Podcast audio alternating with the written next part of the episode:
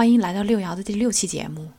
今天我很荣幸地邀请了学霸中的学霸，一直奋战在原子物理科研第一线的季青博士，给我们打开万能粒子的世界，讲讲现代物理在离子源、加速器、中子源这些粒子世界中的最新科研成果，以及它们与我们日常生活中千丝万缕的应用与联系。季青你好，啊，远近你好，学霸中的学霸不敢当。你你一直是我们说这个。多年记忆中的学霸，学霸，所以这个不要谦虚。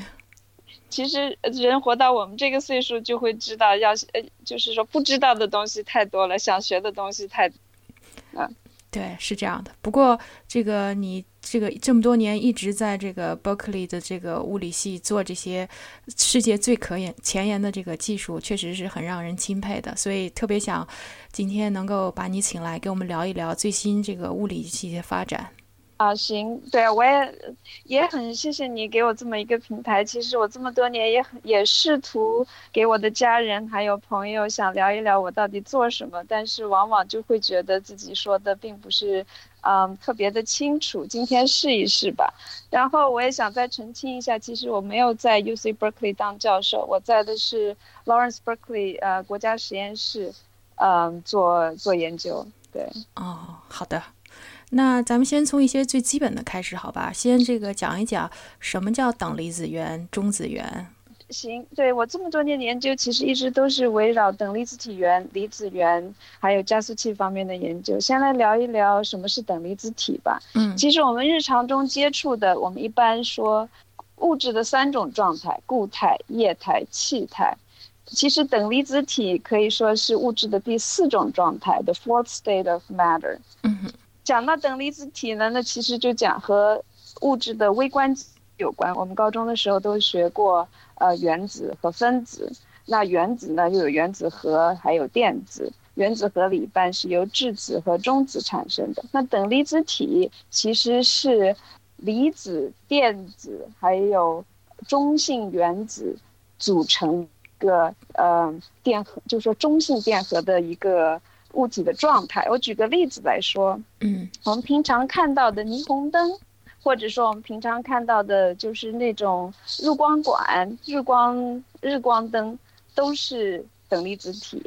对它其实，呃，比如说我们霓虹灯里充了充了氮气，呃，充充了那个氩气，嗯，氩气经过电离之后呢，它只是。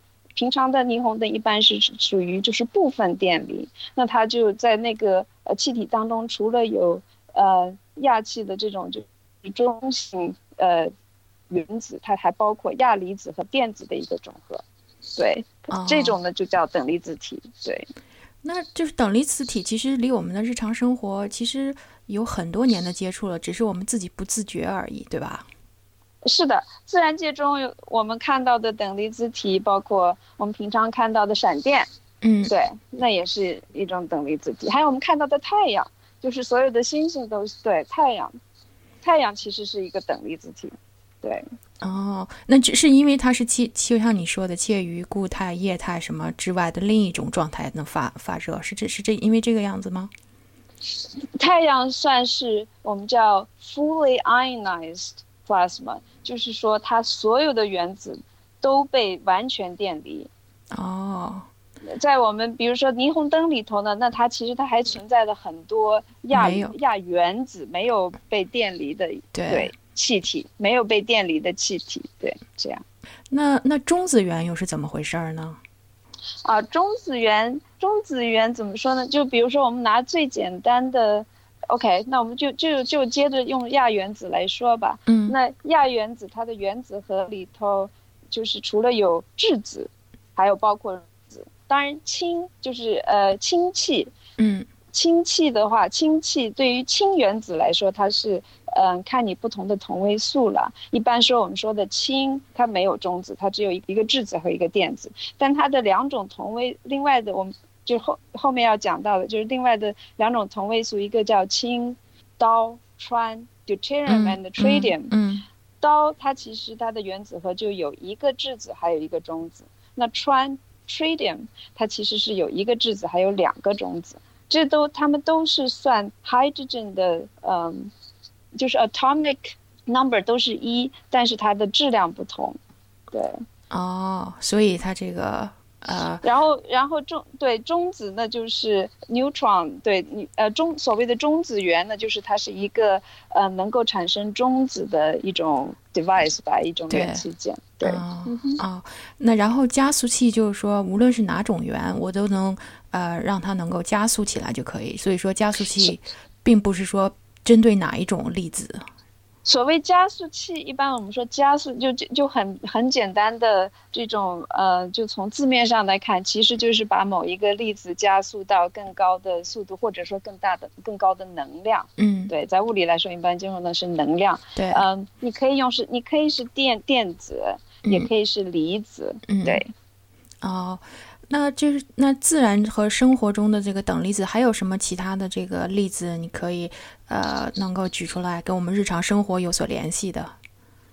嗯，平时估计就是自然产生的也就是这么多，但是其实在应用当中的话，其实会用会有很多种方法来产生等离子体，包括嗯有一种等离子体是用微波产生的，我们叫 microwave plasma。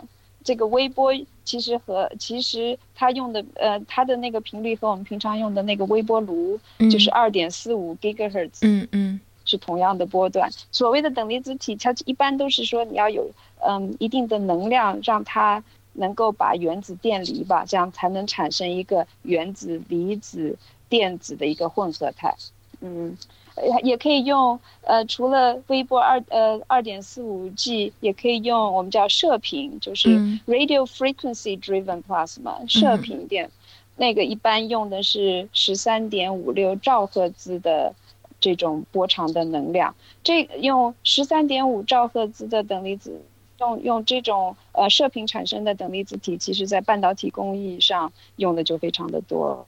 当然，最简单的还可以用灯丝，就是你把一个钨丝加热，嗯，它它会它会产生电子，用这种电子的话，它其实就可以产生等离子体了。所以很多很多种方法来产生等离子体。对，哦，我没想到十三点五呃兆就可以，我一直觉得好像那是得非常高的频一样，这倒是在我的这个意料之外。嗯，可以，对。哦，那咱们聊一聊这个。这些等离子体、中子体、中子源这些，它在日常生活中的应用，好吧？没问题。呃，其实怎么说呢？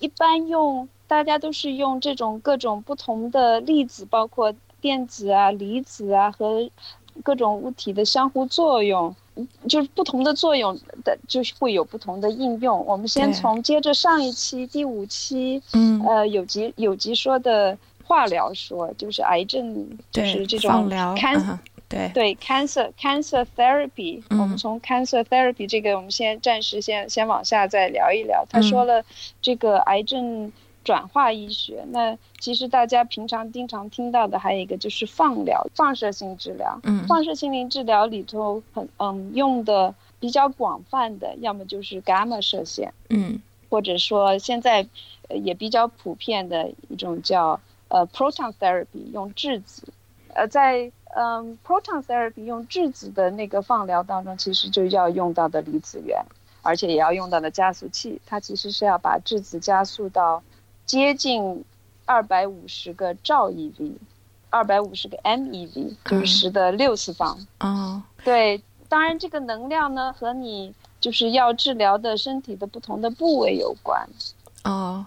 那那先给我们普及一下，为什么要从伽马射线转到这个新的？它是因为它波长不一样，穿透的不一样，还是它产生的能量杀伤力不一样？它是怎么个呃先进法？啊，其实是这样的，用嗯用放射治疗，它其实是就是说你的这种一个是伽马 ray 或者是离子源到你身体内部了以后，当然这医生说的会更准确一些。我我。就我学习到的，其实是，嗯，这些高能粒子，一个是伽马，或者是 proton，或者是我待会要说的这种重离子，嗯，它它把 DNA 的这个就这个 double strand 给打破了。哦，主要的是利用这种就是高能粒子和 DNA 的这个作用。你把 DNA 破坏了以后，那你的那个 tumor，你的癌细胞就被杀死，都被杀死了。那为什么？对不对？那你为什么说，嗯，质子相对于这种伽马射线有有优越性呢？嗯，就是伽马射线它这种高能的粒子在呃物质。其实都是，就是说它有一定的我们叫 penetration，就是它它根据能量的不同，对对对对对。那对于嗯 photon，就是对于 X 射线、伽马射线来说，它到了物质之之后，它的那个嗯能量衰减是以指数形式衰减的，所以就穿透力不强。也不是说穿透力不强，它的穿透力很强，但问题是它在。比如说吧，呃，你要打你呃，如果是体内的内脏器官，嗯，有有 tumor，那其实你的这个射线要穿过体穿过体表，要穿过体内，甚至比如说是呃十个厘米，然后达到内脏。嗯，那在在这个过程当中，X 射线它本身其实它已经会 deposit 很多 energy，那这些的话，你对于嗯，那你对于这些 normal tissue，就是说你的好。的这些细胞都会有杀伤力。对，那么离子或者说是重离子呢？它它和物质的嗯反应当它在穿过物质的呃过程当中，我们叫一个叫 break peak，它所几乎所有的能量 deposit 都是在它最后基本上要被静，就是说达到静止的状态。所以说它所有它可以几乎是所有的都 deposit 在你的那个 tumor。Tumor cell 上头，对，这样子的话，嗯，对于你的其他的正常的器官啊、正常的细胞啊，这种影响力就会小很多。嗯，那就是说，它一方面能量比较集中，另一方面就是说，不能杀敌一千自损八百，就是说能够更有效的对呃癌症肿瘤进行治疗，对吧？对，这样子，对你就可以把这种离子束或质子束，或者说高能的离子束，你可以，呃，一般来说要聚焦嘛，聚焦到毫米的这种量级，然后进行这种扫描。哦，就是它聚焦在那个地方，所以就是说能够 make sure 它这个只只打到你要想要它打的那一点上去。对，对，是这样的。比较新的、最新的这种，像用碳碳离子，嗯，就是高能的碳离子，嗯，啊，它的效果应该是比质子，就是 proton therapy 来说，呃，效果应该是更更好一些。当然了，这些其实还是有争议的。从肿瘤医学的角度来讲，就是具体你是用质子或者是。重离子来说，因为这些就是对于肿瘤医学，你很多你要得出一个就是 conclusive answer，你要比较得出一个结论，经常需要嗯跟踪，就是对病人的跟踪是以五年、十年甚至更长的时间。嗯，那那就是说，像你说的这种重离子治疗、放化放疗这种治疗，它现在是还是在科研阶段，还是说已经提上了这个？呃，不是的，呃，质子就是说，质子放疗已经非常的普遍了。当然，用 carbon 就是用碳离子，碳离子，嗯，碳离子在德国、日本甚至中国都已经有。呃，质呃，德国和日本、法国，他们的发展比较早一点。在中国的话，是兰州，兰州那个静物所，他们应该就是最近，就是应该是前一两年吧，他们的那个碳离子，嗯，放疗也发展的。应该是已经是嗯开始收病人，但是我要再说一下，因为这个就提到说的加速器，嗯，用质子来做放疗，加速到。最高到二百五十个兆 eV 的这个能量就足够了。嗯，这个是和质子就是你的穿透能力，因为你要达到呃人体的内部嘛。如果说像比较浅嗯比较浅表一些的器官，至于如比如说治疗眼癌呀这种就不需要那么高的能量，一般六十到七十个这嗯 MeV 就够了。就可以了。嗯，对。但是因为碳，如果你用碳更碳是比那个质子更重嘛。如果要用碳的话，你加速的。那个能量就要更高，要高到四百，就是我们叫四百五十个 MeV per nuclei，就是呃，就是呃，如果说你要做作为整个 kinetic energy 的话，如果那样子来算的话，就基本上要达到 GeV 的能量。那用的加速器就是怎么说呢？就造价其实是很昂贵的，嗯。对，嗯，不是一般的普通医院或者说普通的病人都可以有机会能够用得到。哦，对，既然咱们谈到了加速器，这个这个加速器，因为在我的印象中就是 CERN 这种非常大的加速器，但其实就是说，就像你说，它根据它的那个产生的能量不一样，它有很小的，也有很大的，对吧？对对对，那个，因为加速器在我的印象中就是这种能产生黑洞的这种，那给我们科普一下，这个加速器最小的多小？哦，呃，这个。这个就是 OK，加速器的应用也非常的广了。CERN 的那个加速器当然是呃，目前为止呃，质子能量最就是能够加速质子能量最高的，它是用对它它是达到七个单单素质呃质子能达到七个 TeV，TeV 对，那是很高的。TeV 是十的十二次，对对，十的，就是说一后面有十二个零。零，对。我刚才说的这个，比如二百五十个兆 eV，那后面只有六个零，对啊，兆十的六次方。对，对，在 CERN 那个我们叫 LHC Large Large Hadron Collider，就是大型核子对撞机。对，那个加速器有多大呢？给你一个概念，就是那个加速器本身的周长是将近二十七个。对，要把质子加速到呃七乘十的十二次方 eV，对它需要的加速器的这个这个大小就是周长是二十七个公里，非常的大。加速就是 CERN 它的它那边有一个 trail，你其实可以骑的自行车在那边，就是在那个呃加速器的加速器一般埋在地下了，对，加速器一般埋在地下，你上面有个 trail，你可以骑的自行车走。这个是一个很大的啊加速器。再举一个例子，Stanford。就是我们有一些不少同学到美国来，都会去到 Stanford 校园去转一转。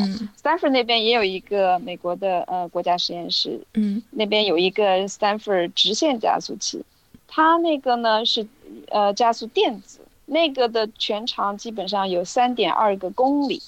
它把电比较小了啊，它把电子加速到五十个 GeV，嗯哼，G 呢，GeV 是十的九次方这个量子，对，因为电子电子比质子轻很多嘛，所以比较容易，呃，它不需要，对对对对，啊，就是因为 Sir 呢，我还自己去过一次，他一进门的那个 reception 就有一个那个居里夫人的雕像，对对，然后因为我原来那个。呃，我就是他那个欧洲广播联盟，我经常去那儿开会嘛。他们那边的那个就是那个暖气什么的，都是从那个 Sam 那个地方，他需要水冷却啊什么，就是就是他们提供免费的，所以经常那个烧的特别热，他们就说啊，不知道又干什么了。对，然后嗯，这这个是算比较大型的。你要说小的，我可以再举个小的，就是我平常做实验的，我们一个稍微小一点的，嗯，把。呃，质子或者是氦离子加速到一点几个兆 eV 吧，那个大概就是十米长。哦，那再再讲，另外还有一种，我们也可以算是加速器吧，就是广加速器，就是广义的加速器。如果说是，嗯，可以比上，比如说我们平常估计还大家算比较熟悉的这种电子显微镜。嗯。它不是光学，不是光学显微镜，就电子显微镜。嗯，对，either 是呃 scanning electron microscope，或者是呃 TEM，就是 trans electron microscope，但它也就是一两米长，呃，对对。哎，那电子显微镜它是它为什么要用电子显？就是加速器能够帮助它怎么样？能穿透的更好吗？还是怎样？啊，它这个其实看你看不就是电子显微镜主要是来看物质的微观结构嘛，这种 topology 啊，还有就是在原子 scale 就 atomic scale 用 T TEM 其实是看一些物质在呃呃 atomic scale 的一些呃结构，嗯 TEM TEM 的那个电子能量一般来说是三百个 keV。就是 three hundred，嗯，keV，然后 scanning electron microscope 大概是几十个 keV，对，就看就是说，就像我刚才最先讲的，就是利用粒子和物质，呃，这种 interaction，就不同的 interaction，你可以得到不同的这种信息吧，所以你要用的这种。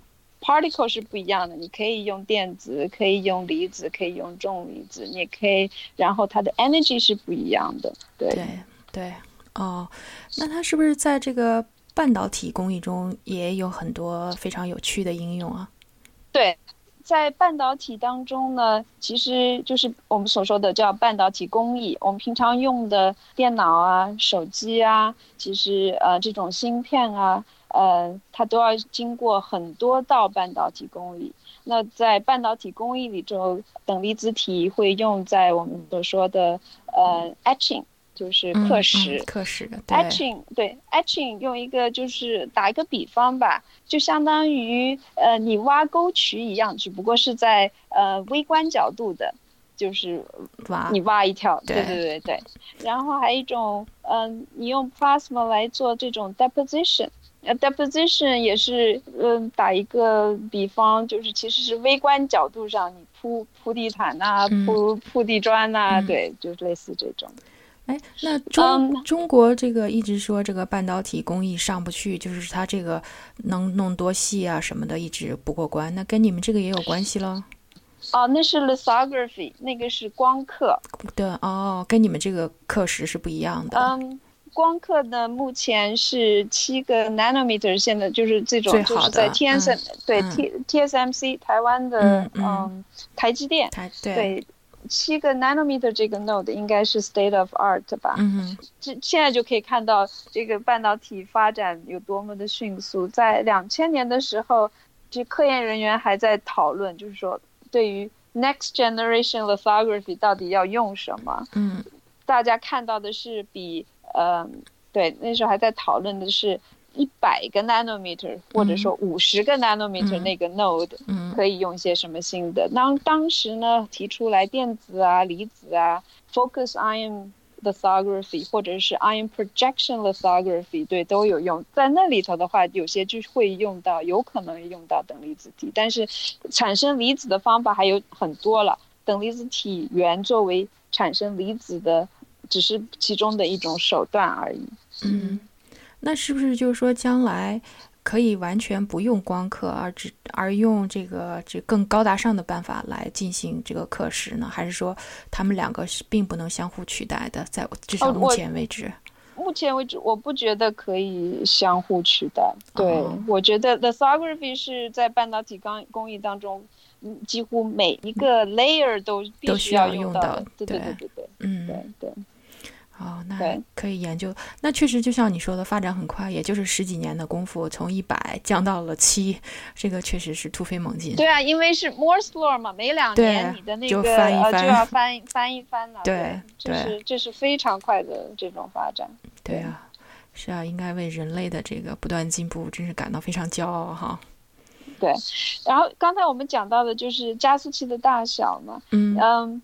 我们提到了，我们刚刚提到用离子或重离子做放疗，这个里头其实还有一个，我提到了造价问题，对吧？因为嗯，你要把离子加速到几几百个这个 MeV 甚至 GeV，非常的昂贵。对，所以加速器就新型加速器的研究，在有有一个方向，就是怎么样把这个加速器做得更小、更接、更更经济。对，里面就会呃。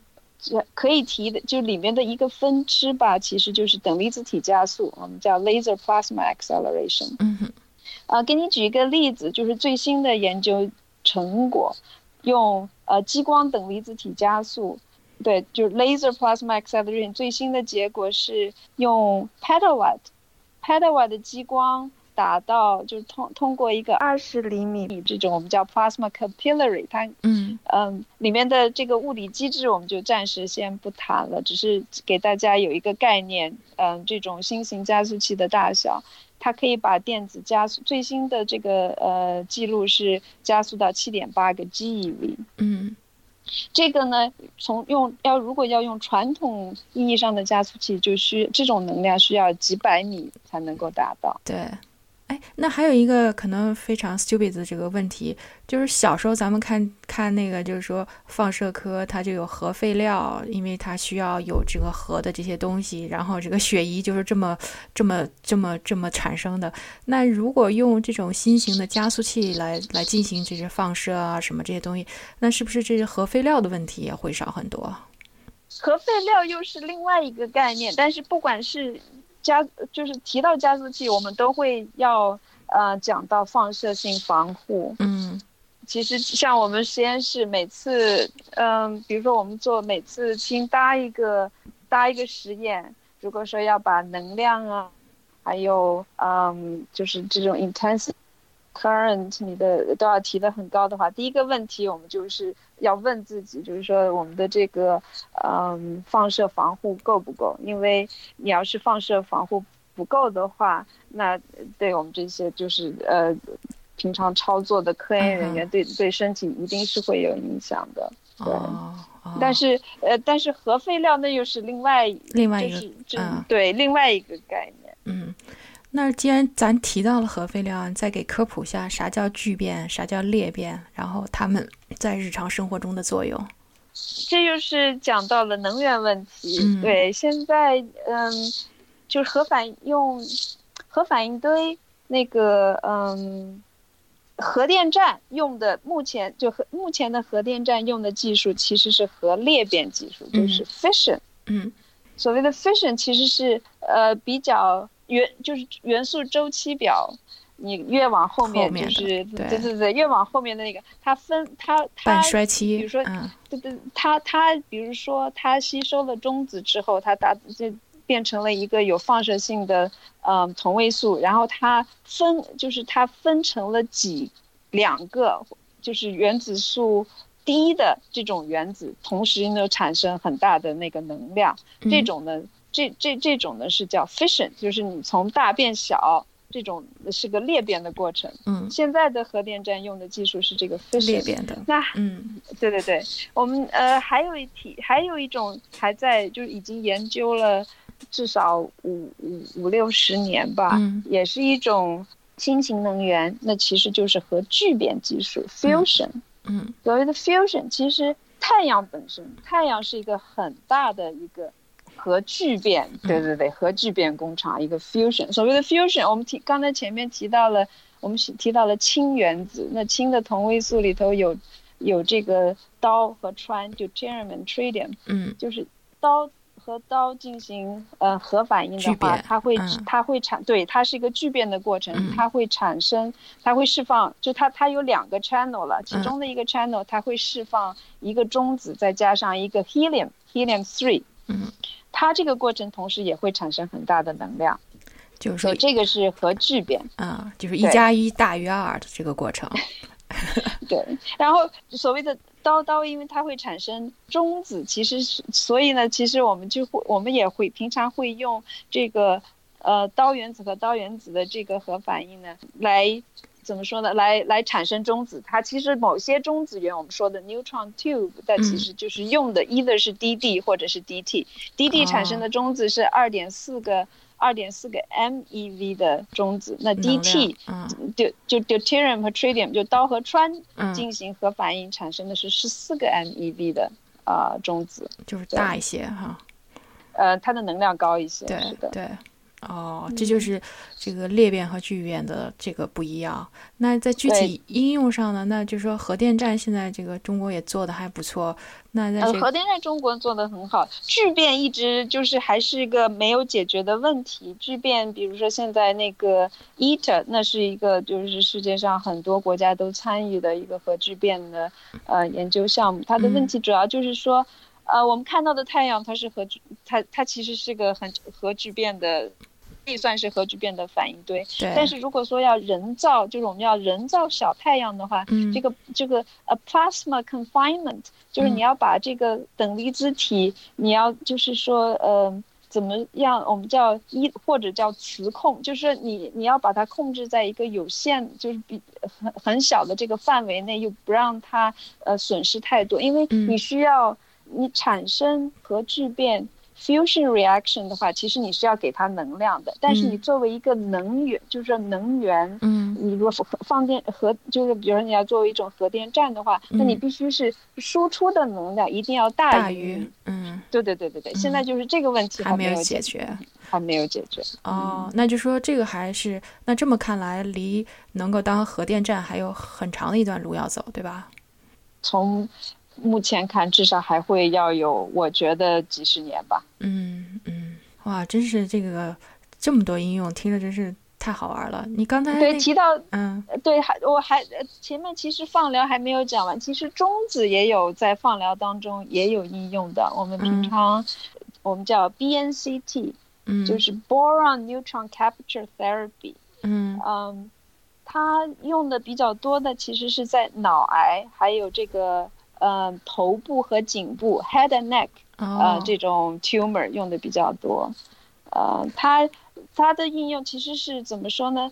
你要在体内就是嗯、要注入一个含有 boron ten boron，它 boron 它它那个 capture 的那嗯吸收怎么说呢？它吸收中子的那个截面就吸收或者说吸收，简单一讲就是吸收率特别的高。嗯那它你就把呃这含有 boron 物质的呃这种元素的这种药物注入到呃需要治疗的地方，对肿瘤那个部位，嗯然后你再打入高嗯、高能的中子不是不是不是高能嗯 thermal、啊，对，就是已经是 thermalized 的、哦比较、哦。呃对比较低能的中子，嗯然后再进、对对对对对，然后再进行这个嗯，应该它在 locally 再放它这个反应这个核反应再放出那个质子，然后再杀死呃癌细胞对。哦，那这个也是，就是说嗯。已经是开始应用了，呃，就像你前面提到的重离子素放疗一样，它已经对，这个有了嗯啊、日本呐、芬兰呐、boron 呃 boron neutron therapy 应该都对，都发展的挺好的。哦，乖乖，这个这个，没想到仅仅是一个放疗，也有很多的这个不一样的东西在里面，对，还是进步也很大，嗯对，最新的放疗，这是我去年才刚刚听说的。嗯现在就是有有一些肿瘤科医生非常的兴奋，他们叫啊、flash radiation therapy 嗯 flash RT。嗯嗯，怎么说呢？就是用我们说了用质子或者是重离子，其实进行放疗，它已经已经呃能够看到有就是有很多的好处，嗯，但是。你你肿瘤有有不同的大小，对吧？我们已经嗯把这种质子数或者是离子数已经呃聚焦到嗯很小的尺寸，就比如说毫米啊，或者是比毫米更小的尺寸。但是人你总虽然我们看到我们人躺在那边其实是静止的，但其实你的内脏器官并不是静止的，因为人你还要呼呼吸啊，嗯对，嗯，所以你总还总是这种就是对于你这个我们叫 beam control，嗯嗯，嗯，是有些误差的，有嗯对对对，而且还是嗯很很很有挑战的。这就嗯为什么有些我们叫 gantry design，就真正做的这个，它其实这个嗯速流呢，希望是从三百六十度，就是能够旋转的这样哦子来、来打到人身。嗯嗯，这个那个 flash radiotherapy 是怎么回事呢？非常就是最新的这一两年的，嗯，他们的那个研究发现，如果说我们把这些辐射剂量哈，用非常短的时间，全部相当于打到肿瘤的那个细胞，嗯。就算是同样的打到正常的细胞，这个细胞这种健康的细胞，嗯。他们发现这个有一个 differentiation，就是重正常的细胞，嗯，受损更小。对对嗯。对，是这样的。嗯。呃，给一个概念，就是说，我们平常平常一般做嗯做放疗的话，嗯。呃，一般用的是这个呃剂量的这个率是用 gray per minute，嗯一般是几个 gray per。嗯，如果说这个剂量呢是把你达到了超过一百个 gray per second，哦，那就很厉害了，嗯。对对对，呃就是如果你能用这么快的速度来来把所有的那个放射剂量都打到那个 tumor tumor，甚至是你打到健康的这个嗯。Healthy tissue 上，似乎 healthy tissue 对它的反应是很小的，但是 tumor cell 就都被杀死了。就所以最近这段时间，这很多肿瘤科医生就非常的兴奋，但是他们能够接触到这样子的，能达到这么高的就是嗯 flash RT 的这些嗯仪器嗯、也不是很容易。嗯对对对嗯对对，所以我们也也也会有一些肿瘤科医生想过来跟我们合作。合作哦，对我因嗯为因为你讲到这个，所以我还去专门查了一下，确实好像这两年发了不少 paper 在这方面。对对对对对对，所以这个当然很新了。所有关于嗯放疗的或者说是癌症治疗的这些，嗯嗯，很目前来说还还还是很难有一个非常确切的这种结论，说哪种好，哪种更好，因为你总是有一个跟踪的过程。过程，对对对对，这还太新了哈。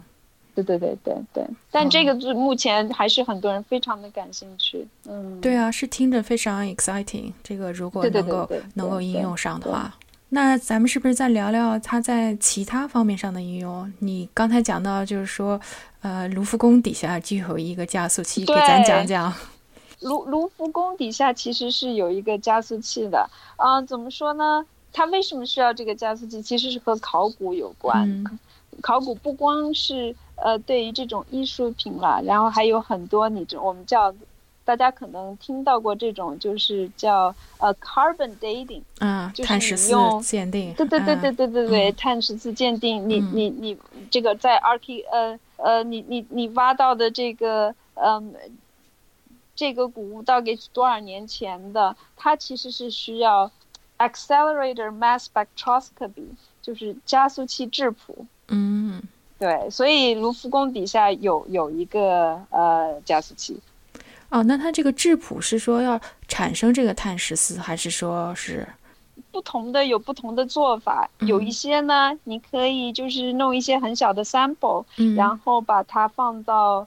有有一些是用的那种像呃 laser ablation ionization，就是用一些小小小功率的激光打上去，它就能够离子化，然后把离子加速，离子加速了以后，因为你的 carbon。它你是看不同的同位素嘛，十二、十三，对，十二、十四，所以你需要加速到一定的能量了以后，然后再能够区分它的它的呃，就是它的这个含，对对对，含量是多少啊，什么之类的。哦，是这样，那是不是就是说只有卢浮宫这种有钱人的地方才能弄得起呢？还是说这其实已经挺普遍的了？这个具体我我也不是特别知道。哦哦。我只是我只是知道卢浮宫下面有一个 艺术瑰宝，你你不可能有不想对它有任何的损坏，所以有些你要用 X 射线啊这种 non-destructive 的这种手段。对对对。对，嗯，那它就是说，它除了能够就是。探明你到底是什么时间，它是不是能够，比如说像油画那么多层啊什么的，它这个它这个穿透性是不是可以帮助能显示底下有多少层，画的是什么东西？对对，你可以调能量。对，哦，是这样，那就是说这个应用对于考古来说还确实是非常有帮助的，对吧？是的，又长知识了。然后你，我记得好像哪天。好像有一有有一次有看到过，有人说在故宫底下应该也弄一个。对啊，如果那个你被作为专家请到故宫底下，我来申请做你助手。嗯啊，那那个就是说，同样就讲到探测啊，它这个什么石油探测啊，什么国土安全这个方面，其实应用也挺大的，对吧？对，比较熟悉的是，其实是 X 射线，我们平常过。嗯，在国内甚至火车站、地铁站都要过这个安检，嗯，都要过安检。那就机场更是了，机场基本用的其实是 X 射线过安检，嗯嗯，用的 X 射线看的比较多。但是 X 射线你看到的其实是算，呃，他他想看的其实一般是金属，嗯，对他其实是看，哎，你有没有携带什么枪支啊，什么之类的，对，刀啊，嗯。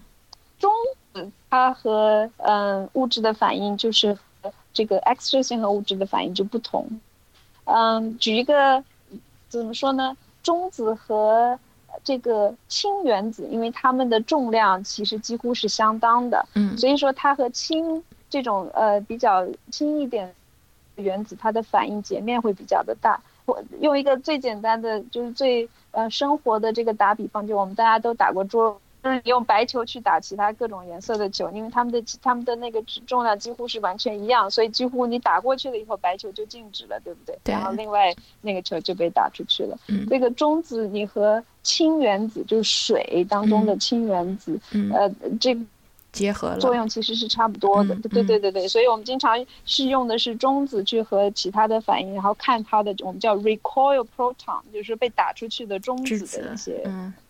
对，打出去的质子的一些信息，啊，所以中子源在石油探测，还有包括过安检的时候的一些爆炸物品，嗯，TNT 那种爆炸物，嗯，这种用的就比较多。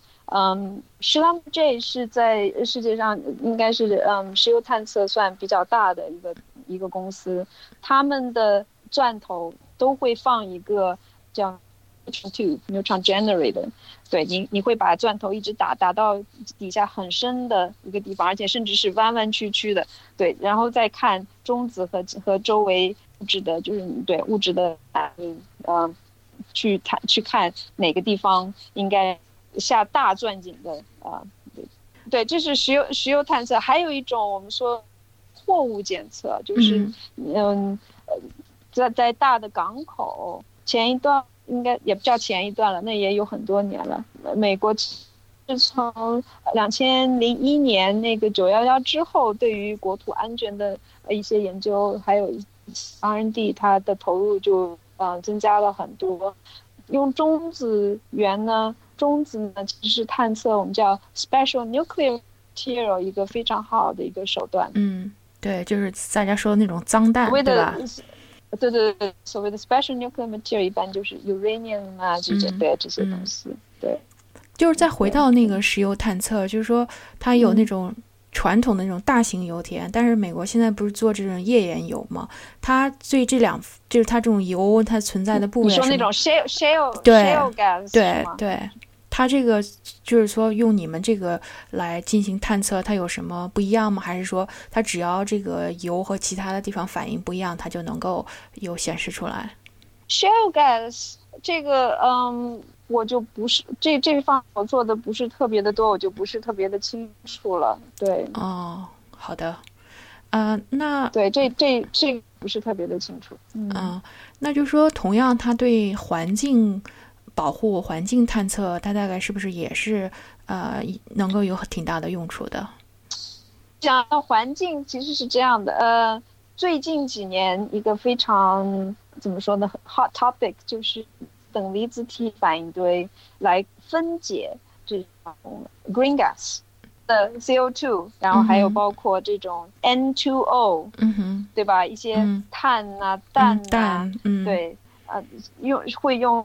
离子体的方式，然后进行分这种温室效应气体。对这几年的路还也还是挺多的，因为是啊，比如说嗯温室对温这些温室效应的气体解体，嗯啊对对对对。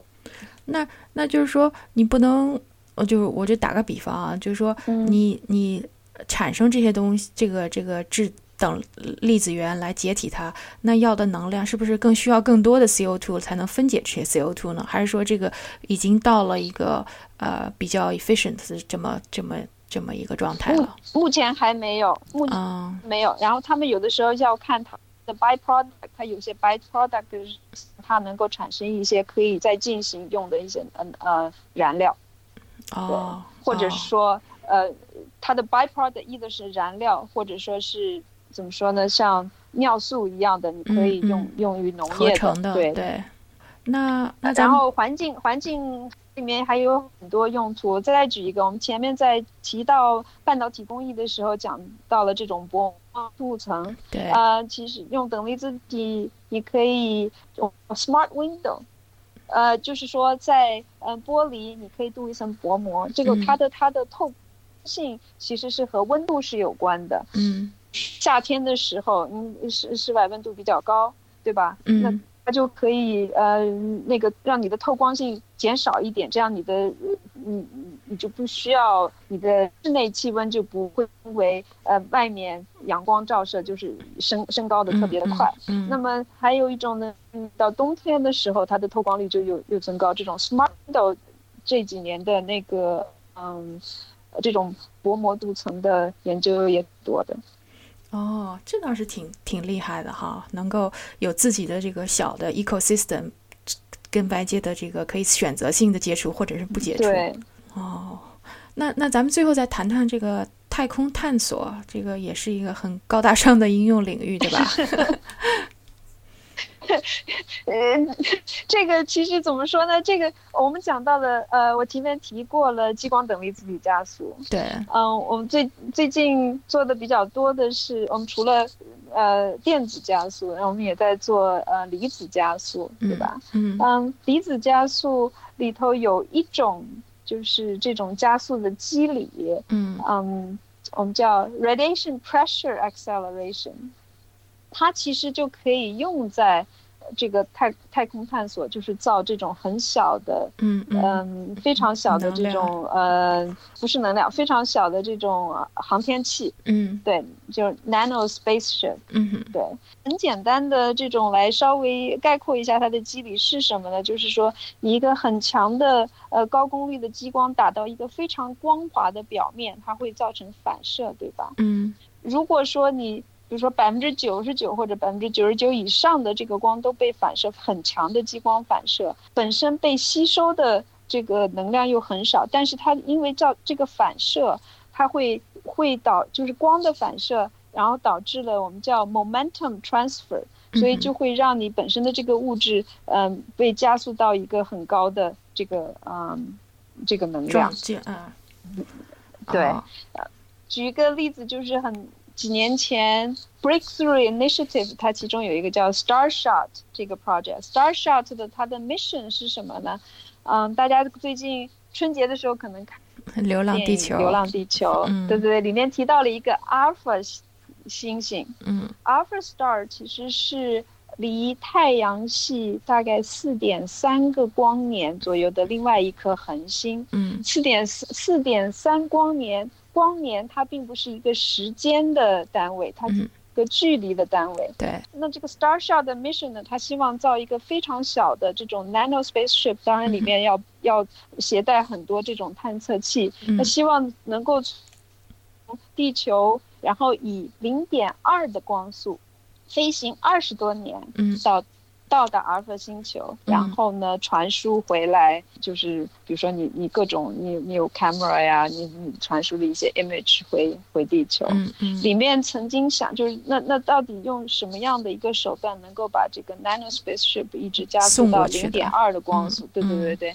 其中想到的一个机理就和我们平常实验室里这个呃激光加速很几乎是对同样的这个物理原理就是用这种一样的，呃嗯，或者说呃，你可以我们叫 light sail，就是像用光一样。对，嗯我我这几年也在做激光离子加速。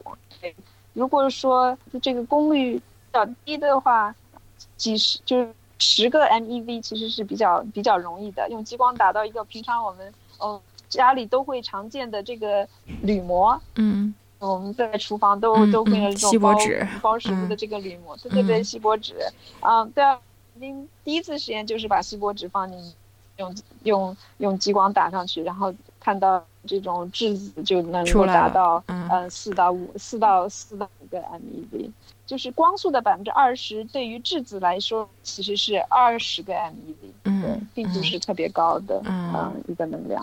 哦，哦，那说不定这个，我不光要申请在这个故宫底下给你当助手，要申请跟你这个 《流浪地球》一下。对，其实这个太太空探索还是蛮有意思的。对啊，嗯对啊，对啊。他们这个，他们这个这个 project 应该还在做吧？目前进展怎么样，我也不是很清楚。对哦，他们最最后，嗯，决定用什么样的呃手段，嗯，我我后来也没有怎么 follow 了，只是前几年有一些接触而已。嗯哦哦，那最最后问一个问题，就是说，呃，你你在这个地方，这个国家实验室肯定是非常好的了。那就说以世界范围来看，呃，哪几个地方做呃就做你们这个等离子物体物理啊研究是最好的？这个这个 CERN 肯定是一个，对吧？那中国做的怎么样呢？中国其实，在加速器发展还有等离子体物理发展，他们其实做得很好的，因为中国它马上要上马的加速器都呃很大，因为中嗯、对对对，它的嗯、呃科研的投入很高。对。啊举一个例子来说吧，一种呃离子源，因为离子也产生对离子源产生离子呃产生离子的那个有很多，其中有一种离子源我们叫 ECR source，就是呃电子回旋共离子源。嗯，或者说电子呃回旋共振等离子体，嗯，electron cyclotron resonance，嗯，ion source，这个的话，其实兰州静物所已经连续很一直是世界领先的。哦，就是中国对基础科学这方面的研究投入还是很大，而且这个国家也很重视。对对，哦，激光等离子体加速这个 Laser Plasma Acceleration（LPA） 在就是 Berkeley，我们我们的那个 Bella。呃，一直算走在世界前面的吧？对，两千零四年的四点三个 GeV 电子加速是那个他们那个组啊做出来的。然后最近在二月份，二月二十五号，嗯，发表的一篇文章，他们就是自己打破了自己的记录，几乎翻了一番吧？啊，八个 GeV。对，这这是就是我们 Division 他们那个组。那这个也是很很骄傲的，对吧？对，然后上大高功率激光，嗯，欧洲离子加速，这个欧洲做的也非常的好。他们在一个十个 petawatt 的激光依赖，嗯，在是好一个国家的合作吧，好像依赖，呃，有捷克啊，还有一个 site 在哪？Hung Hungary，然后然后德国的好几个加速器实验室，他们的那个激光等离子体。嗯，都做得非常的好，对。哦，这个可见，这个虽然是个小小的我们看不见的世界，各种各样的粒子跟我们的生活真是千变万化，都联系在一起。今天真是长了非常大的见识，嗯，谢谢季青，这个给我们科普，以后还要继续向你请教。谢谢袁鑫，我希望我能把东西。说的比较清楚了，希望啊，是的，是的，这个今天是非常清楚，这个所以所以还希望你能再来，再给我们接着讲一讲，有机会再来聊吧。好的，那谢谢。嗯，好，谢谢。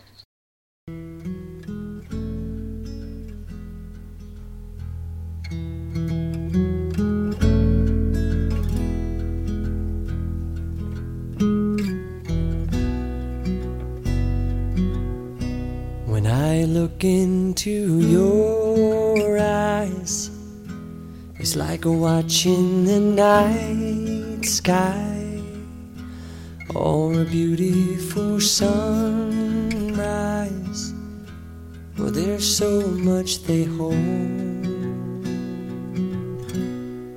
And just like them old stars I see that you've come so far to be right where you are.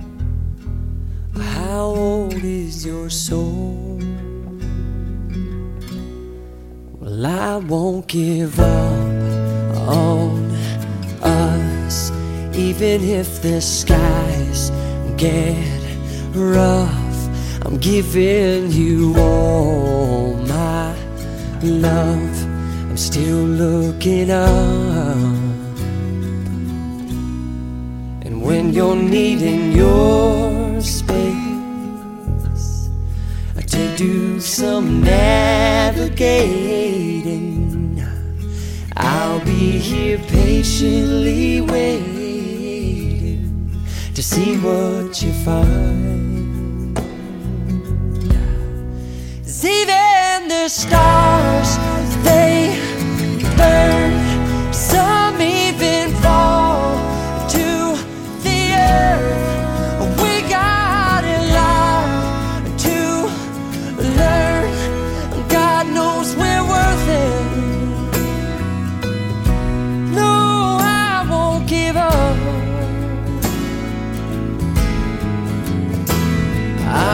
To be someone who walks away so easily. I'm here to stay and make the difference that I can make. Our differences, they do a lot to teach us how to use the tools and gifts we got here. We got a lot at stake. And in the end, you're still my friend. At least we did intend for us to work. We didn't break, we didn't burn. We had to learn how to bend without the world caving in. I had to learn what I got and what I'm not, and who I am.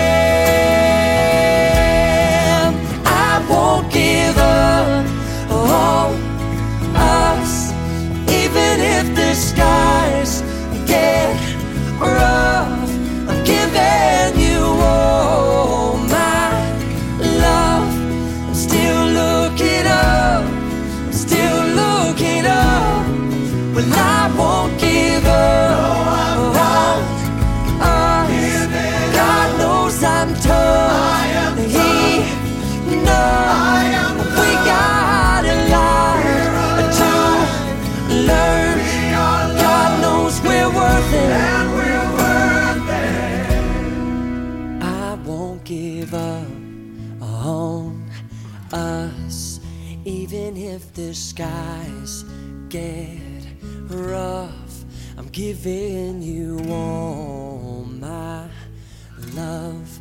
I'm still looking up.